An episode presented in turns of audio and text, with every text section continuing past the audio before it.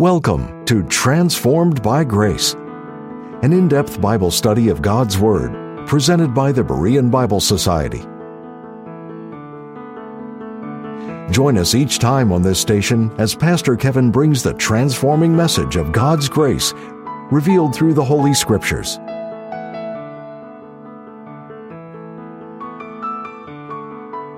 In the heart of Kentucky is a facility dedicated to housing hundreds of bars of pure gold weighing more than 4,600 tons. Fort Knox. When we think of Fort Knox, we might visualize it as being nothing more than the vault that holds that gold. And yet, the place where the gold is held is only a small part of a military base covering 109,000 acres spread across three counties, which houses 23,000 soldiers because you need a lot of men and weapons to guard that much gold. The vault itself is built to be impenetrable. It is constructed of granite, steel, and concrete. The vault door alone weighs more than 20 tons. In fact, it's thought that there might be more steel than gold at Fort Knox. The vault is made of steel plates, steel beams, and steel cylinders. To open the door, several staffers at the depository must individually dial in separate combinations known only to them. And even the President of the United States doesn't have the combination to the vault. Over the years, in addition to gold, the vault at Fort Knox has also protected the gold reserves of several other countries, the English crown jewels, the Magna Carta, the Gutenberg Bible, and back in the early 1940s, it also held the original U.S. Constitution, the Bill of Rights, and the Declaration of Independence. Fort Knox captures our imagination because just hearing the name brings to our mind images of huge stacks of gold. We know Fort Knox is a place that holds items of great value. And that's the kind of imagery that God uses to describe you and I. Know ye not that ye are the temple of God, and that the Spirit of God dwelleth in you? Believers are a place which holds a person of infinite value. We each individually have the Spirit of God inside of us. We are the temple of God. This truth in reality needs our careful attention in life. And in this episode, we'll be looking at the indwelling of the Holy Spirit. 1 Corinthians 6:19 reads, "What? Know ye not that your body is the temple of the Holy Ghost which is in you, which ye have of God, and ye are not your own?" In time past, the Holy Spirit came upon people in Israel temporarily to enable them to perform a specific and important duty for God's glory, but then he would depart. The Holy Spirit was given and then taken away and he was given only to select people and not to most others in Israel. In time future, in the tribulation period and the future kingdom on the earth, the blessing of the indwelling Holy Spirit will be a prominent feature. Everyone who is saved at that time by trusting the gospel of the kingdom will be permanently indwelt by the Holy Spirit. This began at the day of Pentecost, which was a foretaste of Christ's earthly kingdom. But God's program with Israel was later temporarily suspended, and God then ushered in the dispensation of the grace of God through the Apostle Paul. And today, in time present, one of the distinctive features of this age of grace is that the Holy Spirit permanently dwells inside each born again believer in the church, the body of Christ, in each person who has trusted the gospel of the grace of God. In Paul's letters, time and time again, we, we read of the teaching of the blessing of the indwelling Holy Spirit for members of the body of Christ. Romans 8:11 But if the spirit of him that raised up Jesus from the dead dwell in you, he that raised up Christ from the dead shall also quicken your mortal bodies by his spirit that dwelleth in you. 1 Corinthians 3:16 Know ye not that ye are the temple of God and that the spirit of God dwelleth in you. Galatians 4:6 And because ye are sons God hath sent forth the spirit of his son into your hearts. Ephesians 2:22, in whom ye also are builded together for an habitation of God through the Spirit. 2 Timothy 1:14, that good thing which was committed unto thee, keep by the Holy Ghost which dwelleth in us. Earlier in 1 Corinthians, Paul asked those Corinthians, Know ye not that ye are the temple of God? Here again, Paul asked them a few chapters later, What? Know ye not that your body is the temple of the Holy Ghost which is in you? Paul is stressing something for the Corinthians and all the body of Christ that we should know, that we should understand, learn, and remember. It is a truth that we should know, and it should become a permanent way we think about ourselves in relation to God. And what that is, is that our bodies are temples of the Holy Spirit and He dwells inside each of us. The reason why this should be a permanent truth to know and remember is because the Spirit is permanently within us. This is a fact. This is a truth of Scripture that we need to know and then believe it. The Spirit is in each believer and He is with us always. It's important to know and trust this because often we may not feel His presence, but that does not mean that He is absent. We must understand and trust the fact, the truth of His presence because God's Word, God's Word says that He is in every person who has trusted Christ as their personal Savior. And you don't have to ask Him to come in. He indwelt you the moment you trusted Christ as your Savior. You don't need to pray, Lord, send me your Spirit, because He's already there. A prayer like that is unnecessary. He is always with us. The basis upon which the Holy Spirit takes up his abode within the believer is on the grounds of our redemption, the shed blood of our Savior Jesus Christ. Having our sins paid for and forgiven, the Holy Spirit can then take up residence in us. He creates a new nature within us, and then that is where he then resides. Ephesians 4:24 teaches that the new man after God is created in righteousness and true holiness. The new man being created in righteousness and true holiness provides a suitable dwelling place for the presence of the Holy Spirit, who likewise is righteous and holy. Ephesians 4:30 teaches the body of Christ to grieve not the Holy Spirit of God, whereby ye are sealed unto the day of redemption. Our hearts are a permanent abode for the Spirit. The day of redemption is the day that our bodies are redeemed and taken to heaven at the rapture of the church.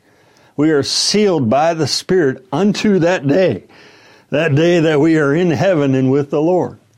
Our heart is not a hotel for the Holy Spirit where He checks in for a while, but then He might check out later. We are a permanent dwelling place for the Holy Spirit. Never in the dispensation of grace are believers warned that the loss of the Spirit could take place as a result of sin. Instead, what you find is like the Corinthians, who were guilty of carnality and sins of immorality. And they are exhorted by the Apostle Paul to live a godly life and to forsake sin because they were indwelt by the Holy Spirit. When a believer lives in sin, this, the Holy Spirit is still there and he's not leaving. Sin grieves the Holy Spirit, but he does not leave us and he never will. The Spirit is not a visitor, he is an inhabitant. The word dwelling, when it speaks of the Spirit dwelleth in us, that word dwelling in the original Greek means to occupy or reside in a house, to inhabit and remain. The same word is used in 1 Timothy 6 when speaking of God, who only hath immortality, dwelling in the light which no man can approach unto. God dwells in an unapproachable light, speaking of the bright, shining glory which surrounds the throne of God. God will never cease dwelling in that light as God. Likewise, the Spirit will never cease dwelling in our hearts. As the Lord told his disciples in John 14, and I will pray the Father, and he shall give you another comforter, that he may abide with you forever, even the Spirit of truth. With the body of Christ as well, the Spirit abides with us and indwells us forever. Even the fact that we are called a temple of the Holy Spirit teaches the permanence of His dwelling in us. In the past, God's presence dwelled in a tabernacle, a tent in Israel. That was a temporary abode for the presence of God. Later, the temple was built as a permanent abode for God. When Solomon dedicated the temple in Jerusalem in 2 Chronicles 6 verse 2, he prayed to the Lord, but I have built an house of habitation for thee and a place for thy dwelling forever. Our bodies being called a temple of the Holy Spirit teaches that the Spirit is a permanent resident in the life of, of the believer, a place for his dwelling forever. And when we receive the Holy Spirit at salvation, we receive the Spirit in his fullness. Romans 8 9 reads, But ye are not in the flesh, but in the Spirit, if so be that the Spirit of God dwell in you. Now, if any man have not the Spirit of Christ, he is none of his. In other words, when you are saved, you are in the Spirit, because the Spirit of God dwells in you. You are in the Spirit, and the Spirit is in you. And this is a permanent union between us and the Holy Spirit. Then Paul says, Now if any man have not the Spirit of Christ, he is not of his. In other words, if you don't have the Spirit, you're not saved. If a person doesn't have the Spirit of God, they don't belong to Christ. And there's no in between. It's cut and dry. You either have the Spirit or you don't have the Spirit. And you don't get the Spirit in partial measure or in installments. The opposite of that verse is true as well. If any man does have the Spirit of Christ, he is his. You do belong to Christ. Every believer in Christ possesses the Holy Spirit, and you possess the Spirit in his fullness. So, like you don't need to pray, Lord, send me your Spirit, you also don't need to pray, Lord, give me more of your Spirit. There isn't any more for you to get. You don't get the Spirit in bits and pieces. He is in us in totality the moment we trust Christ. When Paul challenged the church to be filled with the Spirit in Ephesians 5:18, that is a practical goal in a believer's life. Paul was not teaching that we only have part of the Spirit and need to be filled with more of his person being filled with the Spirit isn't about us having more of the Spirit, it's about Him having more of us. We have the Spirit in His fullness. The question now uh, is does He have us fully? How much of us does He have? This is a challenge for us to yield more and more to His life and power and to allow Him to work in our lives to a deeper, fuller extent. D.L. Moody was to have a campaign in England years ago. An elderly pastor protested, Why do we need this, Mr. Moody? He's uneducated, he's inexperienced. Who does he think he is anyway? Does he think he have that he has a monopoly on the Holy Spirit? Another pastor who knew Moody better responded to him, No, but the Holy Spirit has a monopoly on Mr. Moody. That's what being filled with the Spirit is all about. We'll be returning to the program in just a minute. But first, we'd like to take this time to thank you, our partners, for making these programs possible. If you would like to access our library of helpful Bible study tools, go to BereanBibleSociety.org. What must I do to be saved? Is an 18 page booklet transcribed from episode 45 of our program, Transformed by Grace, written and taught by Pastor Kevin Sadler, president of the Berean Bible Society.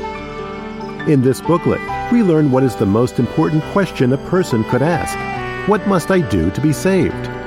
The answer must be found by looking into the Word of God To order your copy, contact the Berean Bible Society for pricing and availability at 262 255 4750 or visit our website at www.bereanbiblesociety.org. This message is also available on DVD. To receive our free full color 32 page monthly magazine, The Berean Searchlight, call 262 255 4750 or subscribe online at www.bereanbiblesociety.org. Thank you again for your generous gifts. And now, back to the teaching with Pastor Kevin. The temple of God in Jerusalem in the past was a wondrous thing. The temple was where God's presence dwelt in a physical structure on the earth. Though God is so great as Lord of heaven and earth, He chose to dwell in Israel in that temple. Again, at the dedication of Solomon's temple, as they were praising, singing, and thanking the Lord, Second Chronicles 5 13 to 14 reads, Then the house was filled with a cloud, even the house of the Lord, so that the priest could not stand to minister by reason of the cloud, for the glory of the Lord had filled the house of God. Likewise, when we trust that Christ died for our sins and rose again, instantaneously we become a temple at that moment, and the Holy Spirit fills the house of God inside of us. And our bodies, as temples of the Holy Spirit within the body of Christ, are where God's presence dwells in a physical structure on the earth today. The temple had three parts the outer court, the holy place, and the most holy place. The outer court, seen by all people, was where every Israelite could enter and where all the external services and sacrifices were performed. The holy place was where only the priests could enter to care for the altar of incense, the table of showbread, and the golden candlestick. The most holy place was where the Ark of the Covenant was, and no one went in there except the high priest once a year. Man is a triune being made in the image of God, body, soul, and spirit. In us, there are three parts, like the temple is three parts. As man is the temple of God, our body would represent the outer court, the external, visible part of our being that is visible to all. The soul represents the unseen inner place of the holy place. And the spirit represents the unseen most holy place as God's temple, God wants His presence to fill all the house of God. For us to regard all the temple, the most holy place of our spirit, the holy place of our soul, and even the outer court of our bodies as all of them sacred to His service. God desires us as His temple to yield every facet of our nature to His leading and His will. Derek Thomas writes One recent summer, in a large urn that sits outside the front door of my house, a blue swift made a nest in which she laid six eggs. This beautiful, shy creature had made her home in almost my house. I felt privileged that I had been honored by her presence, even if my cat viewed it entirely differently. If I felt privileged when a bird nested by my door, how much more privileged should I feel knowing that the Holy Spirit has taken up residence in me? Our hearts should well up with gratitude, and it should fill up with song at the mere thought of it. It is staggering, he says. And that's right, it truly is staggering that we have God, the Holy Spirit, dwelling in us. And that is a gift of grace. That is something we do not deserve or merit. The way Paul puts it in his epistles teaches that the indwelling spirit is a gift. He wrote that the love of God is shed abroad in our hearts by the Holy Ghost, which is given. Given, that is, as a, a gift of grace, given unto us. He also writes, In God who also hath given unto us the earnest of the Spirit. And here in 1 Corinthians 6:19, which ye have of God. The indwelling spirit is not earned. It's not deserved. It's not a reward for being a good person or doing good works. To be given the Holy Spirit, we simply trust Christ as our personal Savior, and then He immediately indwells us forever by His grace. And then you stop and you think about who is indwelling us. And that really is staggering. The God of the universe, the creator, very God of very God, Lord over all, sovereign, almighty, majestic, all glorious God in us, in our bodies.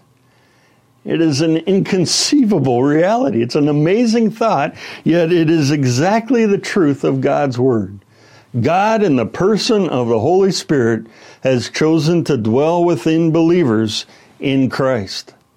Since God the Holy Spirit has chosen to dwell in us and has made his dwelling place in our bodies, what that means now is the Spirit is owner of the house.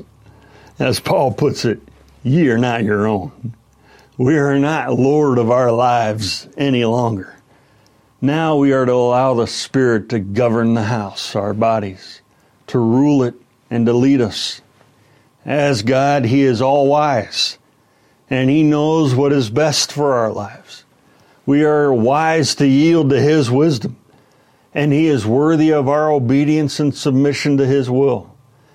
Being in us means the Spirit accompanies us wherever we, wherever we go and is aware of everything we do and everything we go through in life.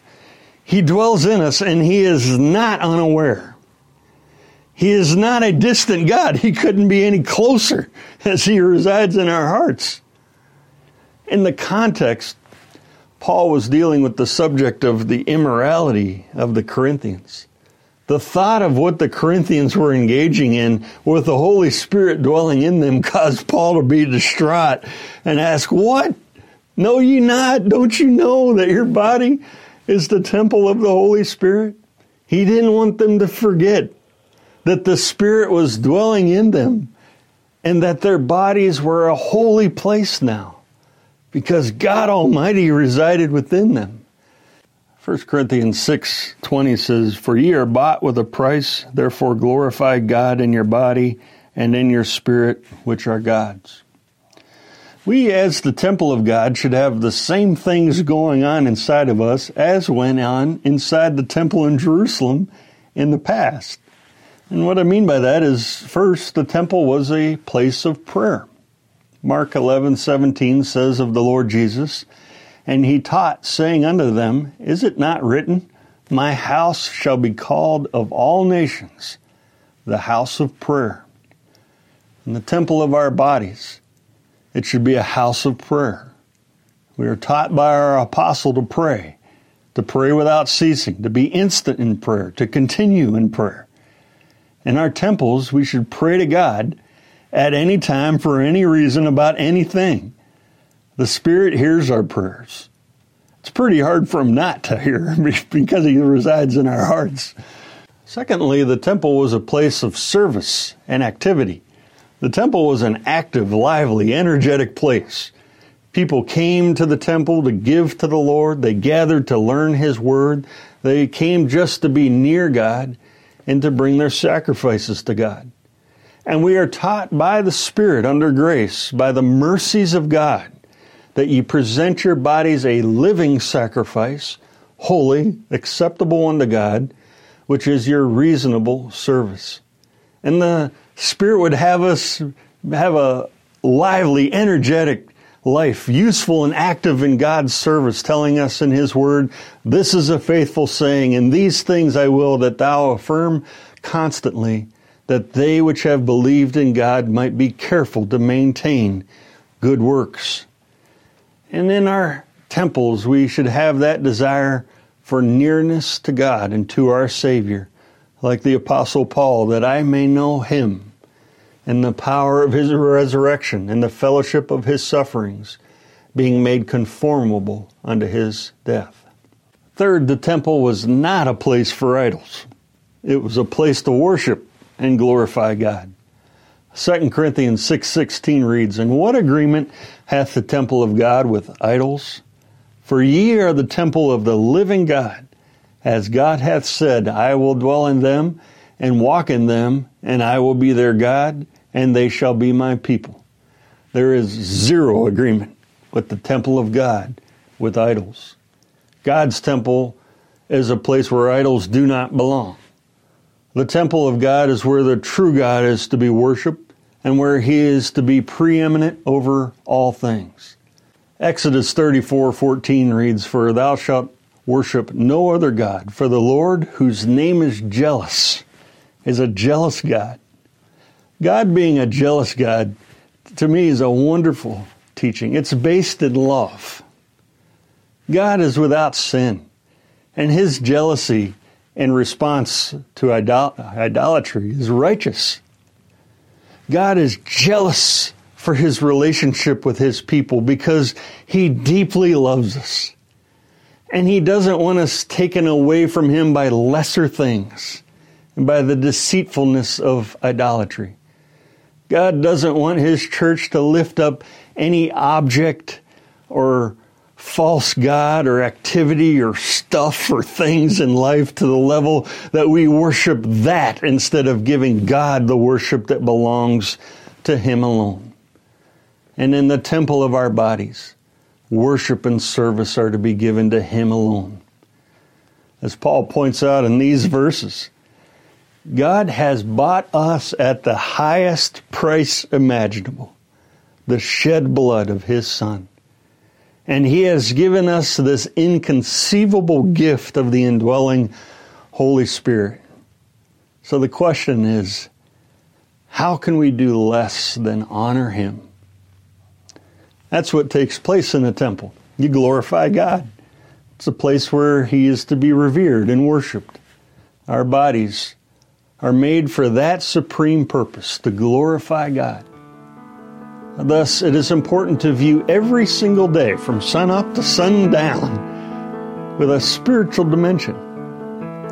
Whatever happens to us from day to day, we know it is under the Spirit's supervision, and because we are His, we are to glorify God regardless.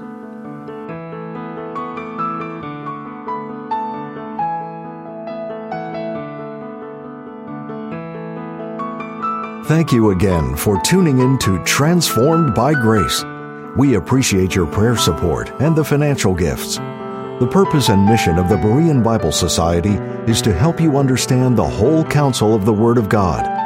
For more information, visit our website at www.bereanbiblesociety.org or give us a call at 262 255 4750. Or if you prefer, Write us at the Berean Bible Society, P.O. Box 756, Germantown, Wisconsin 53022. Now, until next time, may you be transformed by God's grace.